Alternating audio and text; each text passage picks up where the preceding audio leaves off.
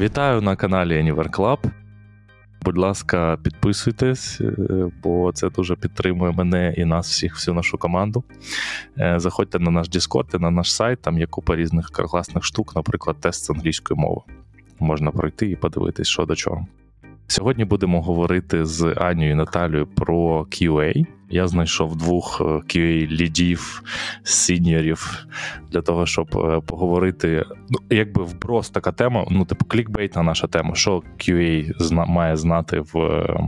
Е, у 2023-му ми в чатіку перед тим як обговорювали тему, е, дійшли до того, типу, що ну, Олексія, що ти від нас хочеш? Ну, якби що там QA? Нічого ж не змінилось. Але ми про це трошечки поговоримо. А потім я би хотів би дізнатись після навчання, як іде робота сама, чи є різниця між тим, бо вона точно існує. Там про об'єм знань, який необхідний. Наталя, Аня, привіт. Давайте почнемо коротко. Чому людям треба вас слухати? Типу, чому чому я вас запросив? Я знаю, але класно, якщо ви зможете там до хвилинки представитись, щоб було зрозуміло, чому ви щось шарите. Хто хоче перший? Ну, так не можна робити. Аня, давай ти. Е, Окей, чому варто слухати дослухатися мене? Е, Це класне питання. Я гадаю, що я частково можу на нього відповісти. Е, Ну, бо друга частина, мабуть, залежатиме від слухачів. Я маю досить багато досвіду в it сфері, а в QA сфері також. Ну, масів такий великий пласт моїх знань саме в QA сфері. Е, Я є сертифікованим інтерв'юером в ІПАМ. Е, Я викладала в it академії ІПАМ викладала курси для тих, хто будуть джуніорами. Також я, е, в принципі, така людина, яка цікавиться багато всім. Тобто я працюю не тільки зі сферою QA, я маю досвід як і координатор проєктів, як і BA, як і е, комунікатор, тобто ця ланка, яка пов'язує клієнта та проєкт. От. Тобто такий досвід в мене досить різносторонній, і я думаю, що з точки зору кількох навіть е, спеціальностей я зможу зорієнтувати слухача на цю тему. І скільки років ти в, в ІТ? Трошки більше 10 років. Воу. І весь цей час ти в одній компанії чи в різних? Ні, я в різних компаніях була. Я починала в е, такій е, компанії, як OVAX. Вони займалися електронними магазинами. Вона існувала тоді ця компанія. Наразі, на жаль, вже цієї компанії не існує. Це не ті, що розетку робили? Вибач, що Та найбільше їхній Мгм. проект це був розетка. Та тобто я стартувала в цій компанії як QA, і далі вже я перейшла до ІПАМу. І в ІПАМ я була на багатьох дуже проєктах, на дуже різноманітних проєктах. І так сталося, що от кілька років тому я знову повернулася до тематики і-комерсу. Угу. От. Круто, дякую. Наталя. А ти як? Е, В мене, напевно, трошки по роках менше досвіду. В мене 8 плюс років досвіду, і працюю я виключно в компанії ВАМ. І власне тому, напевно, я можу чітко розказати, як він відбувається весь процес е, від початку до кінця зростання джуніора в компанії.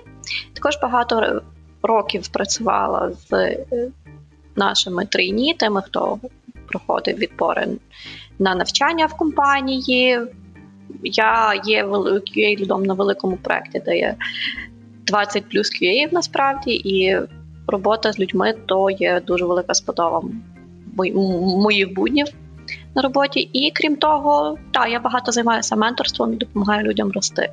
Клас, круто. Тому Мені здається, так, що можу я зорієнтувати. мені дуже пощастило з вами. Прямо, прямо супер пощастило. Ви прям шарите. Що ви скажете на рахунок того? Чи треба щось додаткове до того, що ми знаємо, знати QA в 2023 році, там чи 2022, може, щось таке досипалось, що вам здається, що треба оновити всю ту бібліотеку знань, яка необхідна була QA до цього.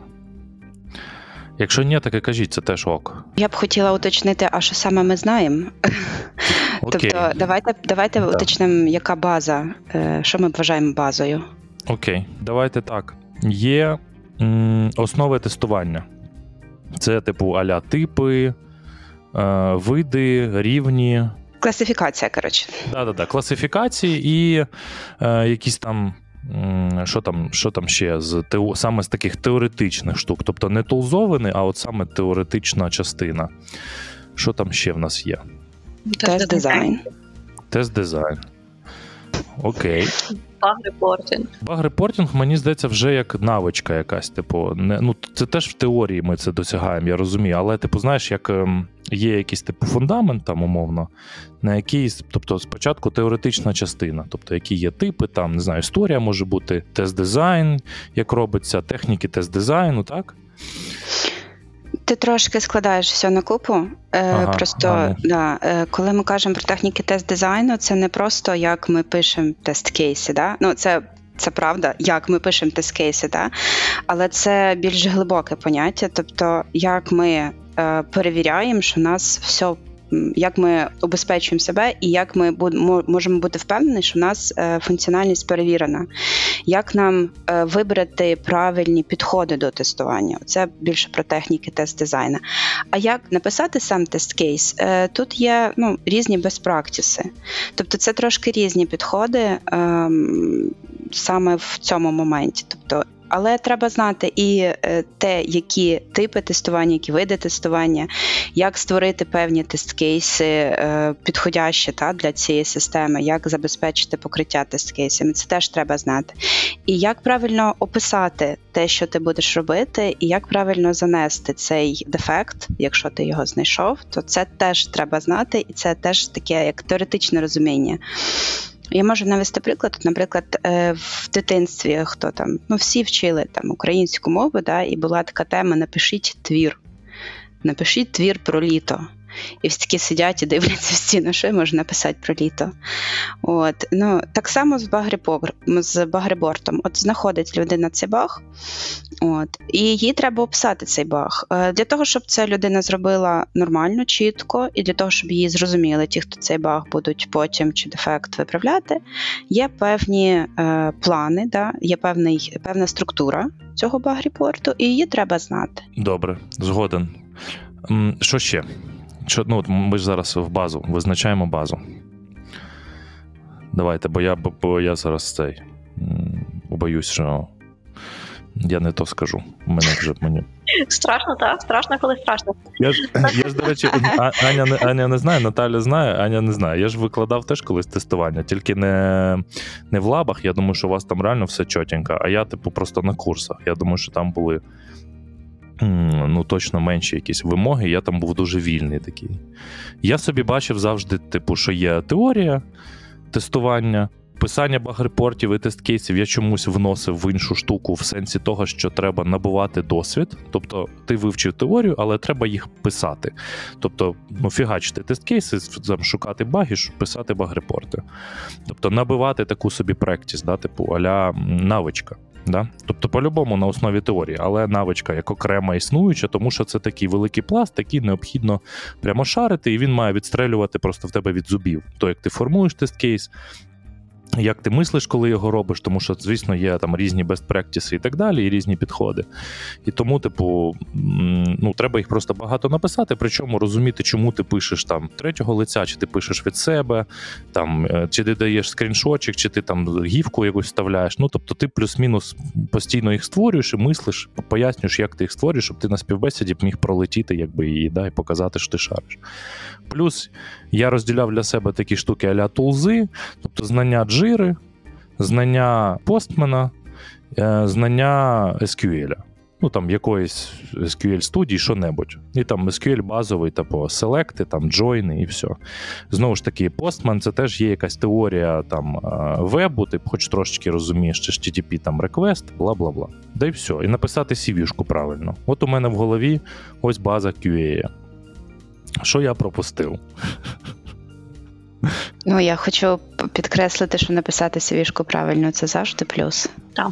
Я мушу додати від себе два пункти, які ти пропустив. Для мене це ж розуміння тестового процесу, тобто, взагалі, як він відбувається і що ми включаємо в активності QA. Це просто базова річ. І друге, це розуміння про процесу Software Development Lifecycle.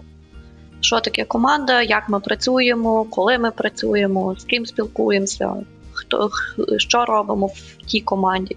Це теж важливо. Да, це я, до речі, це я прям пропустив, це в мене було. Типу, Мгм. навіть Scrum там щось пояснював я, і е, Agile трошечки там, ну, якісь Так. навіть такі штуки, щоб було це все розуміння. Мені здається, що цього набору, в принципі, для співбесіди в наш там тренінг-центр чи якоїсь дуже тройні посади буде цілком достатньо. Аня, ти що скажеш? Щось забули? Я б сказала, що дуже важливо пам'ятати про деякі правила, типу е, закону 80 на 20, типу правила пестицидів, про такі основні поняття. Бо е, коли тестувальник починає працювати, дуже багатьох людей є такий запал, вогонь в очах. Ми зараз все перетестуємо, все переробимо. Е, Ми заробимо багато мільйонів мільярдів. От нас підвищать, ми все все зробимо, все зможемо, все стигнемо. Потім настає реальність, да? тобто, що не можна виявити всі баги, от, не можна все перетестувати, все не може бути протестоване. Е, якась функціональність, скільки ти її не тестуй, в ній знову будуть з'являтися якісь баги і проблеми. Можна я тебе переб'ю? Я зрозумів. Ну ти вже ти, ти заглиблюєшся більше вже не в не в таку. Ну мені здається, що ти пішла на рівень нижче. І я розумію, про що ти. Я у себе на курсах пам'ятаю, що з першого заняття я пояснював, що забудьте слово якість, як ви любили його казати. Щось якісне, а щось неякісне. Типа, якість це аля показники якісь. І, наприклад, там я давав такий приклад: Макдональдс це якісна їжа. Тому що є чіткі параметри, які вона має бути, зберігати там. Вона має бути однакова в усіх точках світу. Вона ніфіга не корисна, але це не є задача, яку вона має виконувати. Тобто, як продукт, воно якісне в- сенсі того, що є параметри якості, які заклали в цей продукт. І тепер, так якби тестування да, чи виконання цього продукту, воно вимагає е, співвідношити оці якості. От і все. І так з усім. Якщо ми робимо щось за 3 гривні галіме, і ми хочемо, щоб воно б коштувало 3 гривні, воно було галіме, то наша якість вона буде. От ми знаємо, яка вона має бути. Ми знаємо, що кожний десятий виріб розвалюється, і це в нас норм, бо ми так вирішили. Ну, типу, і це теж буде нормально. Ну, я про це, про те, що е, це завжди про гроші, про час, про ресурси, ну і так далі. Та? Тобто це не тільки е, максимально щось класне і все, і ідеальне. Бо ми ну, у нас просто не вистачить ресурсів зробити щось ідеально. Поки ми зробили ідеально, скоріш, як там є такий прикол. Якщо ви зробили ідеальний продукт, то скоріш за все ви його випустили пізно. Ну там умовно. Так, ну ти розумієш, ти вже досвідчена людина, і е, цей досвід він е, ну дуже нелегко зазвичай приходить в життя людей, особливо життя дуже вмотивованих людей. От і доки він прийде, то можуть бути всякі е, дуже неприємні зіткнення з реальністю. Тобто люди можуть е, вигорати просто тому, що не розуміють ну, якихось таких речей. Та вони е, мають свій певний ідеалізм, і ти маєш розуміти ще, що люди, які приходять дуже часто в ІТ, вони є молоді, вони є після університету. В них бачення світу ще досить е, яскраве. І їм хочеться досягати. Вони вже малюють собі якусь класну картинку. Вони бачать вже себе там лідом, якимсь е, своїм, не знаю, ведучим свого блогу, свого подкасту. Це нормально, це абсолютно класно. І я дуже підтримую таких людей. Дуже багато е, всяких класних спеціалістів реально виходить отак, от на цьому запалі. Але з іншого боку, я, наприклад, дуже турбуюся за те, що інколи треба людині все таки підкоригувати такий підхід і дати розуміння, що не всі речі можуть бути ідеальними. Да? Такі ти, якщо ти такий народжений борець за якість продукту, то от, е, все як ти кажеш, Олексію, то якість вона має бути виміряна, і ми маємо розуміти, які саме параметри якості, якості ми хочемо досягати. Це про трошки можливо про майндсет, це не про знання, але як на мене, це такий майндсет, який може зберегти людину від е, дуже якихось е, кроків е, і падіння потім в глибину депресії і розчарування. Я тут згоден повністю. Мені здається, що зараз найстрашніше і найстрьомніше, і найбільше вигорання буде тоді, коли ти шукаєш роботу. Тому що є люди, які відправили вже CV-шку з тисячу разів і не отримали ніякого фідбеку. Зараз той, що знайшов роботу, в нього точно вже майнсет такий, як ти кажеш, тому що максималісти вони вже розбились просто і вже впали в депресію, тому що зараз якби імовірність знайти роботу вона низька, і треба прямо системно це як. Е, Типу марафон, ти сидиш, відправляєш свіжки, ти їх правиш, постійно підправляєш. Е, Якщо раптом тобі пощастило потрапити на технічну співбесіду і не пройти, ти вибиваєш там фідбек і сам розумієш, що ти не дотягнув, і ти знову вчишся. Тобто, це такий ну дуже марафонський підхід. Я тебе почув теж. Я тебе хотів домазати, що зараз е, складно знайти роботу. Все таке. Знаєте що, давайте такі теми, щоб трошки веселіше нам було. Я, от коли викладав, я не міг зрозуміти, нафіга я людям розповідаю про тест-план, бо я його ніколи в житті не писав. Питання: ви, як люди з великої компанії, в якій, можливо, ви писали тест-план, ви писали колись тест-план? Так, А, писали обидві? тест-план, тому що я думаю, що так, Аня. Так, звісно, писали, Ну, ну без тест-плана взагалі ніяк. А, я ніколи в житті його не бачив. Ну, типу, тільки цей той, той що темплейт, і є, є там щось. А, там. ну чекай, темплейт, як мінімум, є. Ти можеш подивитися. Темплейт бачив, але це Помагає. реальний тест-план, типу, це завжди розрознена купа документів на конфлюенсі, яка говорить там про що ми підтримуємо, які браузери, і, можливо, там ще якісь трошки наші правила. Ну, максимум. Тобто ніколи. Я ніколи в житті не писав і не бачив на проєкті тест-план, прям такий, який він є в темплейті. Тобто ви писали. Так, ми писали лекції, і ти кажеш, власне, що от є розрізнена купа документів на конфлюенсі, де тут щось трошки написано, там щось трошки написано, і питання, чому її не звести в один нормальний документ. Бо ми можемо. У нас є темплейт, у нас є якісь свої знання, у нас є інформація, якої немає на конфлюенсі, але яку команда активно потребує, і до тебе кожен другий день приходять з питанням: нагадай, які там ми розширення підтримуємо? Або де у нас там тестове середовище, ну то ти просто сідаєш і пишеш цей тест-план, де ти розписуєш чітко, де ми тестуємо, що ми тестуємо, коли ми тестуємо, яка в нас команда, що ми не тестуємо. Кладеш на, на цей документ на Confluence і не, забувля, не забуваєш його оновлювати, тому що інформація змінюється доволі систематично. Тому так, він допомагає насправді полегшити життя команді, ліду і клієнту. Але як ви думаєте, чи варто його тройні вчити? Ну, типу, як писати тест-план? Я думаю, що трейні варто вчити його для того, щоб розуміти, що там є і що там шукати. Написати трейні тест-план, ну, це не, не, не найкраща ідея, хоча були кейси такі, коли приходить людина джуном на проект, нічого не, не розуміє, е, все, все неясно, він каже, мені треба тест-план. Але в такому випадку переважно в людини є якийсь ментор, з яким можна сісти і отримати підтримку в написанні того тест-плану. Тобто кейс абсолютно реальний, то не те, що я щось вигадую, таке робили. І відповідно, якщо б людина ніколи не чула, що тест-план, то вона би і не хотіла його мати. Зі свого досвіду я хочу додати тут такий пункт, що тест-план, направду, він може бути не тільки такий, як от е, у темплейті у нас, це і може бути конфлюенс з інформацією, та? але в такому разі дуже важливо, щоб ця інформація була прокомунікована, узгоджена і проапдейчена. Бо е, темплейт тест-плану, його плюс у тому, що він є зібраний в одному місці, і він дуже часто є затверджений всіми членами команди і клієнтом. Тобто ми теоретично і практично можемо зберігати певну інформацію за структурою тест-плану, яка копіює е, всю структуру тест-плану і зберігати це все на конфлюенсі. Але ми маємо бути певні, що, наприклад, наш клієнт або замовник, або стейкхолдери, або всі в команді вони розуміють, що це є наша документація основна, і що ця інформація up-to-date. Тобто е, тут з одного плану ми її можемо легше е, коригувати. От, а з іншого плану ми не маємо такої чіткої версійності, як в темплейті. І це вже проєкт може е, якось афектити, по-різному афектити. Тобто і добре, і недобре.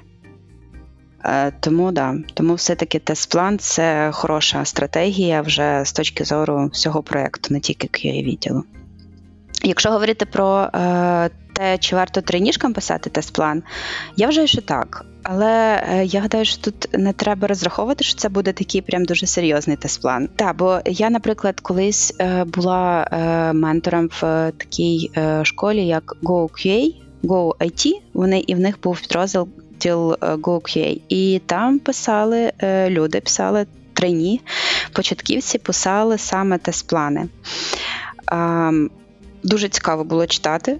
Е, І направду я для себе зрозуміла, що це класна практика для от для джунів написати для тренішок, для джунів написати тест-план. Вони, коли пишуть цей тест-план, вони розуміють, боже, я ж вивчив 100-500 різних понять, техніки тест дизайну. То от я можу їх застосувати. Отже ж, я можу їх описати.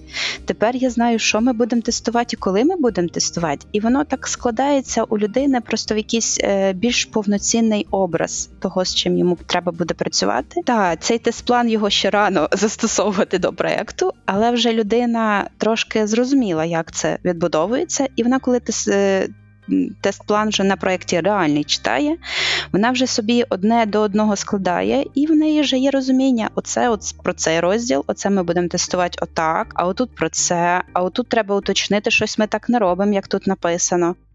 От, І вже людина е, більш зорієнтована. Тому я б сказала, що ця практика хороша. Я, до речі, вчився в GoIT перед тим, як потрапити в айтішку. І писав там тест-план. І це перший, це був перший і останній мій тест-план. Потім я писав тест-плани, коли розповідав студентам. Все, ну на роботі ніколи не доводилось мати з тим справу. Так, але я не я, я мушу на цю тему ще сказати два речення. Тобто я погоджуюся, що можливо з практичної точки зору там уявити, як пишеться тест-план, ні, можна попрактикуватися.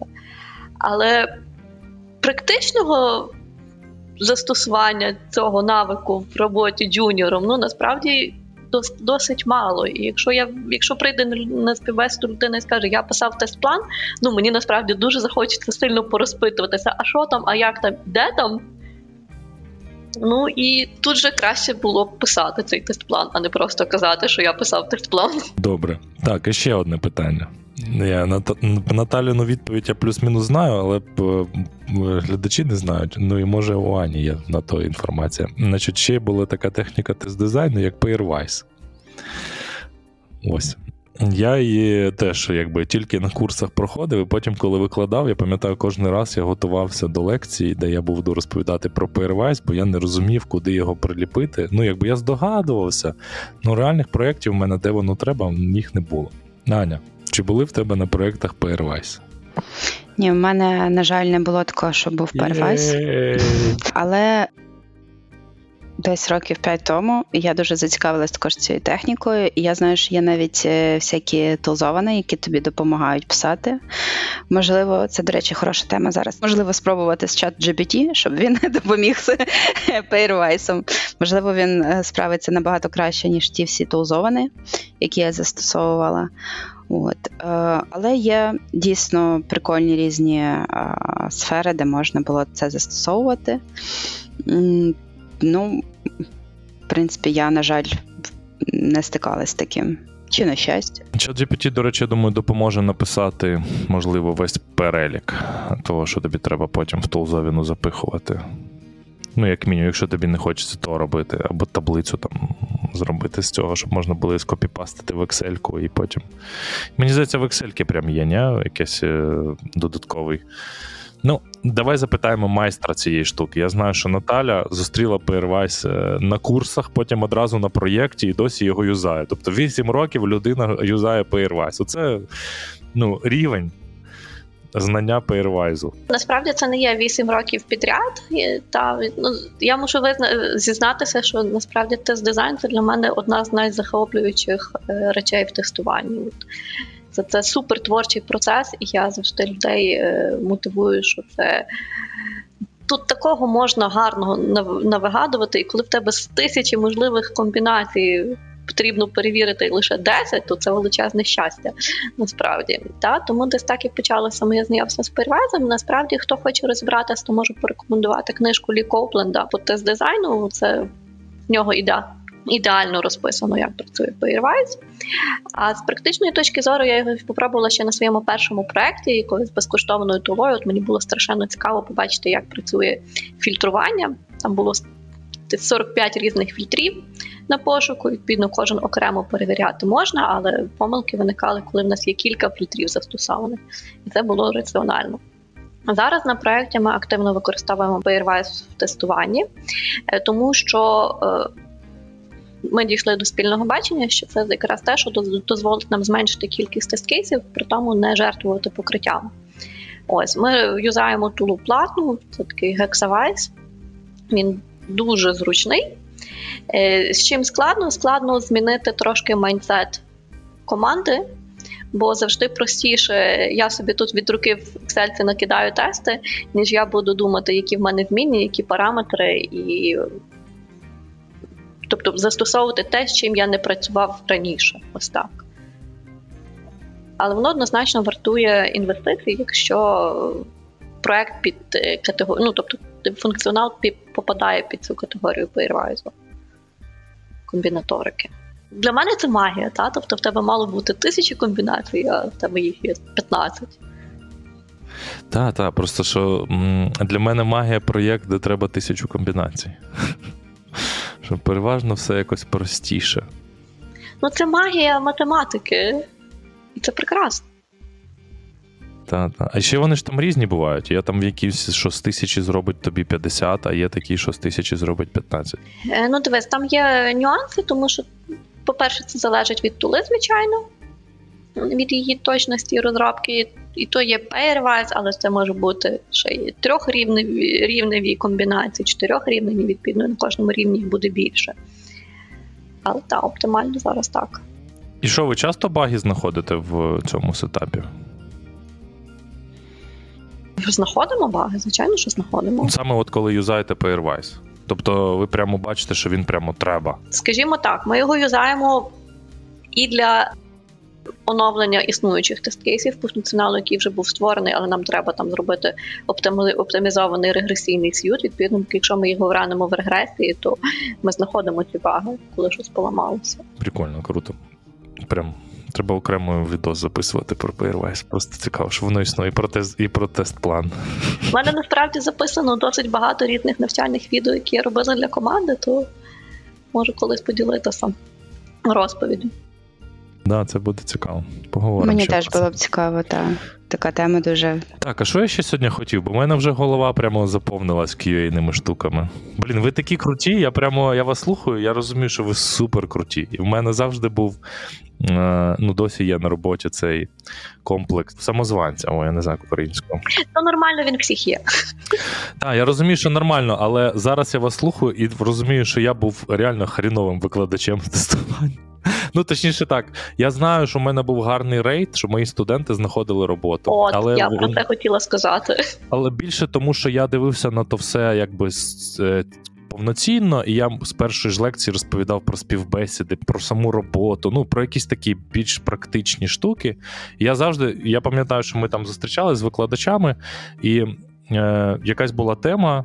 Одна з тем щось за CTQB, а я його не ну я його не, не сертифікувався по ньому, я не шарю. І одна з тем була різниця між ерором, е, багом, е, фейлером. Ні, бага там не було, мабуть, фейлер, ерор. Скажіть мені просто, чи треба знати різницю трині тройні, і чи ви її юзаєте між ерором, фейлером і ще там два якісь є класифікації в STQB? Потрібно, якщо ти хочеш дати SCTQB. Окей, а для роботи. Дуже часто приходять з е, фразою там все лежить або там щось поламалося, і ти все одно розумієш, що є якась проблема. Якими словами людина опише цю проблему, то вже інша історія. Добре, софт скіли. Полетіли. Що там з софт скілами, на вашу думку? Топ. Топ софт скілів.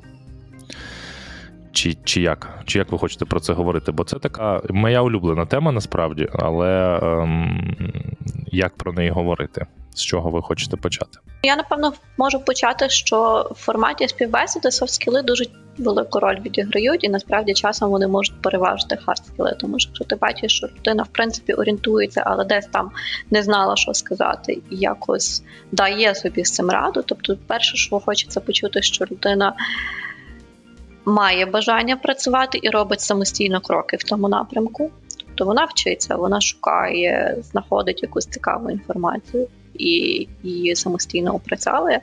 Друге, що вона може адекватно пояснити, що вона має на увазі, і комунікує з іншими людьми на рівні професійному. Ти розумієш, що людина відповідальна, хоче вчитися, має внутрішнє бажання до цього і готова вчитися, і готова працювати.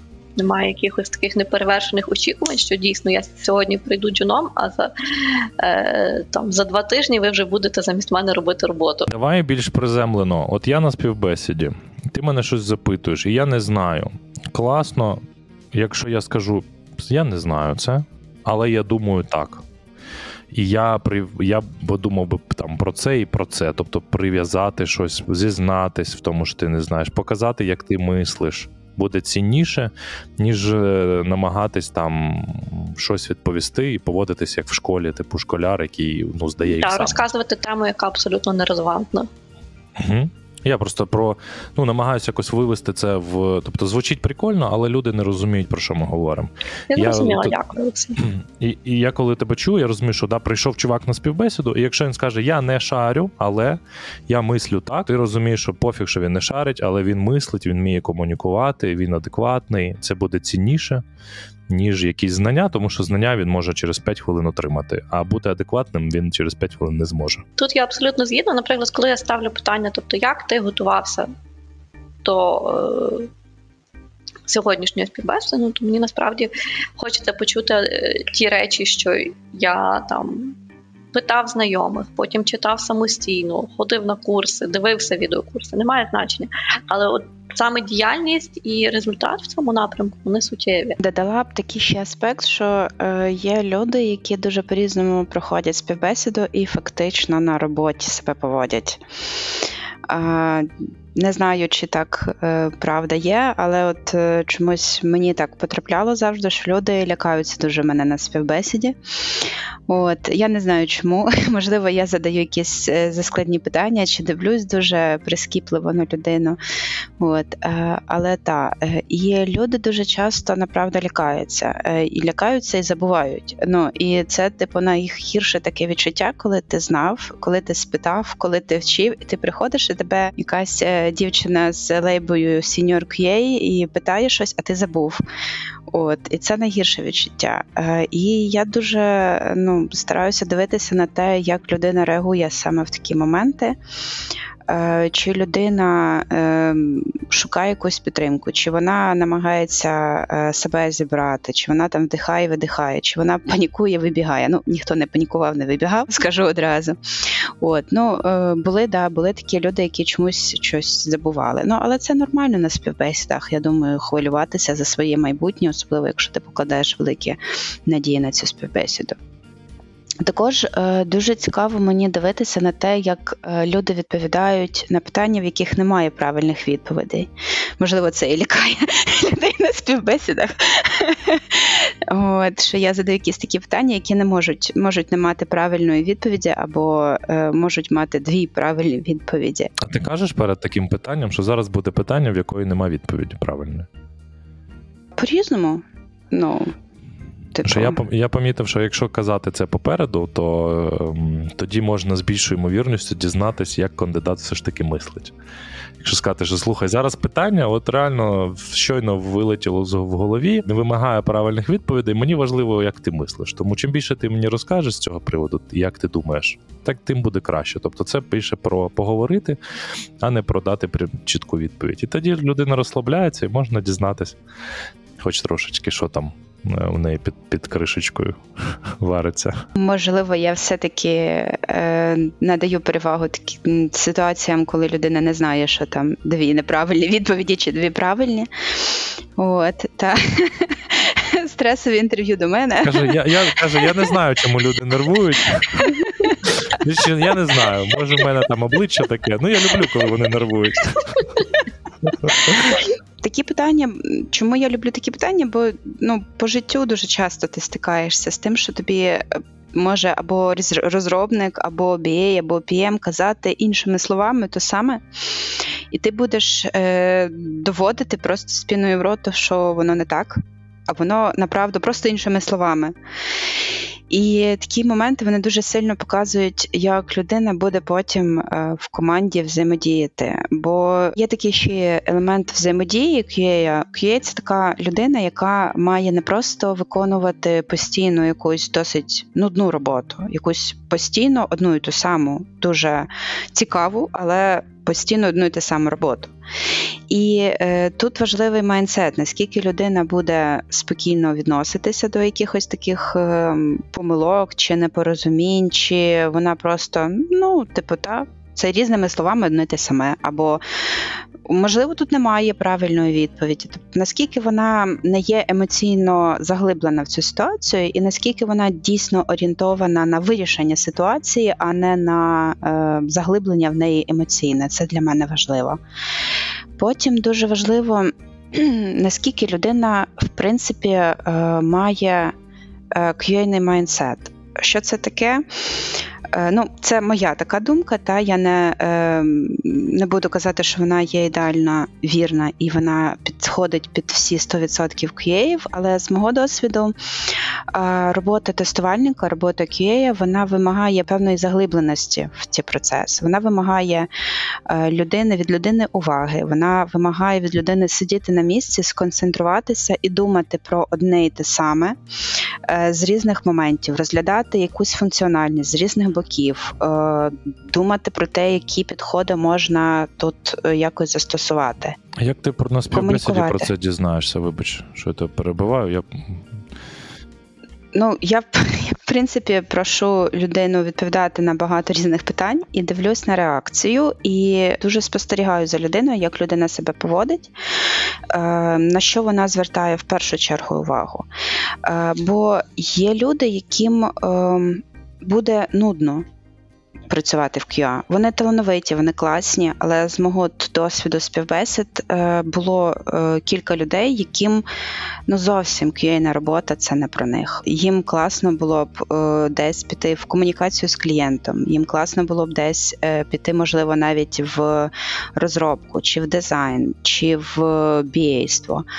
але не QA-ство, бо от дуже багато людей. ну, був такий період, коли всі е, пішли тренуватися на е, IT, та і QA-ство вважалося самим легким стартом в IT-шці. Тому всі пішли на QA. Коли комунікуєш з людиною і бачиш, що людина дуже добре е, тримає себе саме в переговорах. Е, Коли бачиш, що людина реагує не стільки на логічну складову завдання, скільки на якісь емоційні речі, чи е, вона е, більше докладає зусиль, вкладає зусилля саме в комунікацію з тобою, ніж в якісь технічні питання. Ем, Вона більше реагує на якісь, можливо, організаційні моменти. То е, тут трошки вже треба замислюватися, можливо, питати людину глибше, чи дійсно їй цікаво бути QA, чи дійсно ну, саме це її цікавить, от тестувати, чи розуміє людина, що бути QA це означає ну, на рівні джуна, як мінімум, і мідла також. Це означає, що ти будеш мати певну функціональність, ти будеш мати певні тулзи, і ти будеш займатися оцим. Тобто ти не будеш е, там весело комунікувати зі своїми колегами, да? ти не будеш там щось презентувати клієнту, ти не будеш, е, ну, не буде в тебе прям такої якоїсь. Е, не знаю, чудової комунікації постійного свята. У мене перші два роки був фан. Хоча я, от ти б мене не взяла на роботу, бо в мене якраз я багато розмовляю. Я, типу, такий, в мене, типу, цей ADHD, коротше, візуально здається, це цей е, розлад гі- гіперуваги, що ти там іще, знаєш. Я, типу, відволікаюсь куди. Я насправді на третьому місці роботи вже був, типа, паралельно піємом там з клієнтом розмовляв, тому що ну, мій менеджер зрозумів, що в цілому, ну він мій, мій старий друг ще паралельно. Він одразу мене кинув, типа, е, рулити якийсь маленький проєктик, тому що я міг і потестувати, і прокомунікувати, і, типу, і поменеджити дева, і, і типу, ну, порулити весь процес. Але А як ти це окей, ти розумієш, що людина ні. Ти якось це комунікуєш? Чи ти просто така, ні, я тебе не візьму, іди там ще робота. Дивись, тут е, ми ж не кажемо про те, що людина погано. Ми кажемо про те, що у людини просто інші схильності, і вона буде розвиватися. Вона е, досягне якихось мінімальних е, успіхів е, в QA-стві, але можливо потім там за рік вона пропрацює, да, пропрацює рік. Е, І вона е, озирнеться назад і скаже: Блін, а якого чорта я цілий рік вграв на те, щоб бути QA? Та я ж мог тут піти там BA, PM, вже якимсь проєктом рулити. Тобто я намагаюся в таких випадках прокомунікувати і сказати: ну, типу, дивись, в тебе є такі здібності, ти дуже крутий в цьому. Можливо, ти хочеш звернути увагу на ці речі. І дійсно, в моєму, е, в моєму досвіді були люди, які е, казали: ну, типу, я от ні, я хочу бути QA, мене от е, це от моя ціль, і це, типу, я хочу. Та і були випадки, коли людина дійсно була крутим QA, досягала багато в QA-стві. А були випадки, от кілька випадків, коли люди е, такі подумали, подумали і свідомо свій вибір переформатували. І наразі вони займають досить класні високі посади, але не QA, зовсім не QA. Тобто вони просто пішли згідно своїм якимось е, здібностям і зрозуміло, що їм буде так цікавіше дійсно. От. Але це вибір людини. Ну тобто я не кажу, що ти не прийшов співбесіду, бо в тебе не QA майндсет. Я просто ну, намагаюся людині сказати, що можливо тобі буде цікавіше в іншій сфері. От, і ти віднайдеш себе і буде більше appreciation. Я ще дивився, типу, людям, е, це я це називав інженерним майнсетом. У нас час закінчується. Я розумію, що мені вже говорити не можна, але дуже хочеться це ляпнути. Е, Типа, запитував, чому, е, наприклад, кондиціонер ти міняєш температуру. Ти там, ти, наприклад, береш пульт від кондиціонера, заходиш в іншу кімнату, не в якій є кондиціонер, і і не направляєш на кондиціонер пульт. Міняєш температуру, вона на пульті міняється, а на кондиціонері не міняється. Чому так? Це питання. Ну, це якраз про те, чи людина розуміє, що там є якийсь інфракрасний порт, який відправляє, типу, щось там на кондиціонер. Кондиціонера нема зворотнього зв'язку з пультом. Це про те, що людина може розбити атомарно якусь, якийсь процес. І тоді такі QA і таке мислення, ну це людина, звісно, з кондиціонером може не шарити, можна там якісь інші познаходити. Але це, типу, грубо кажучи, QA, який зможе знати, що проблема на фронті але вона не бекі, або проблема ще там десь е, в базі, ну умовно там. Тобто вона вміє атомарно подивитись і в потрібного дева вже кинути багою, там, ну, якщо вже на то пішло. Або там, принаймні, розуміти, ну, більш заглиблюватись, да? тому що я бачив реально QA е, сіньора з Індії на одному проєкті, в якого просто скріншот білого екрану написано «Not working», і просто з лінка, куди він зайшов, і все. Не типу, не консолі, ні, ну взагалі нічого. Не зрозуміло, що not working і що з тим робити. Ну, типу, це ж нікому не потрібно така, такий баг-репорт. Ем, і і бачив QA, які в 10 років там в QA, і вони не знають де баг. Не просто, типу, не працює. І ну, йдуть в команду і кажуть, не працює. І це ж теж ну, фігова історія. Мене ще дуже оце два речення е, цікаво додати до, до того, що розписала Аня, що от це буде е, однотонна, монотонна робота. Кожен день на рівні джуна і сіньора і і мідла, ну то я не можу погодитися так остаточно, тому що це залежить від проекту насправді. Тому що в мене навіть якщо приходить трейні на проект, то він відразу включається всі мітинги замовником, має можливість бути присутнім і навіть його будуть слухати та тому що людина може дати яке, якусь цінну інформацію. Тому насправді різноманіття в роботі QA дуже багато. Треба тільки хотіти своє життя урізноманітнювати. Та? Тобто нема що тестувати, ну, значить, нема роботи і сидимо, або нема що тестувати, значить, йдемо там, пробуємо писати документацію, щось там рев'юємо, допомагаємо і так далі. Десь до того аспекту. Але ми тепер знаємо, що Аня, поки людина до сіньора не доросте, вона його не ніякі коли з кастомером не бере. Це не зовсім правда, але ну, проекти бувають Ти різні. зробити Ні, кейси бувають дуже різні, так, що людина не бачить замовника, навіть якщо вона сіньори. Бо такий проект. Да, я розумію. У нас у мене теж були проекти, де замовника бачив тільки я і мій, е, типу, тімліт, і більше ніхто. То реально залежить від проекту дуже сильно. Але там в якихось продуктах всі бігають навколо, всі з власником будь-який джун говорить. І коротше, все буває по-різному, це правда. Так, ем, дівчата, що б ви хотіли додати? От залишилось у мене дві хвилини. Чому дві хвилини? Бо нас коли, бо ми зустрілися о 10 ранку. Це для гостям поясню, чому в нас так. Звісно, я б я розумію, що нам треба ще зустрічатись. Як ми треба заскідулити ще коли і ще про щось поговорити. Ви реально дуже круті. У вас неймовірні досвіди. І мені дуже подобається, як ви все пояснюєте. І це дуже так системно і зрозуміло звучить. Воно так лягає, і я сам отримую купу додаткового досвіду і знань, якщо чесно. Чи хотіли ви щось під кінець додати? Я розумію, що ніякі теми, які я хотів, ми до кінця не покрили, але ми покрили одну величезну тему QA. Мені здається, це супер круто. Дуже багато цікавих ем, моментів відкрилось. Чи хочете ви щось наостанок додати? Я б сказала хіба людям берегти себе. Бо е, я з тих людей, якраз от гіперактивних, які прийшли з е, гарячими очами, і я мала кілька вигрань за свою роботу з QA-ними процесами і в різних проєктах. Е, тому я б сказала, що бережіть себе, е, працюйте з розумом. От, обирайте ті техніки, які вам допоможуть щось скоротити якусь роботу. От, і приділяйте увагу е, оцінці роботи estimation. Це дуже важливо. Це дуже важливо і допоможе вам в майбутньому. А я можу сказати, що так. Ну, насправді, то оскільки тема в нас джуни, трейні і ті, хто готується, то по-перше, та етап зараз такий, що е, можливо роботу сьогодні знайти складніше, ніж було там якийсь період часу. Але це не означає, що можна опустити руки, перестати пробувати, тому що чисто з життєвого досвіду, всі, хто хотіли стати QA-ями, всі ними стали в минулому, і ви також зможете. Тому зараз цей час потрібно використовувати для того, щоб вчитися, пробувати. Якщо ви дійсно цього прагнете, просто не здаватися і розвиватися далі. Стукайте і вам відкриють. Стукайте, вам відкриють і не вигорайте. Я так змерджу, змерджу цей меседж. Дуже приємно було, дівчата. Дякую вам величезно. Гарного вам робочого дня. До зустрічі.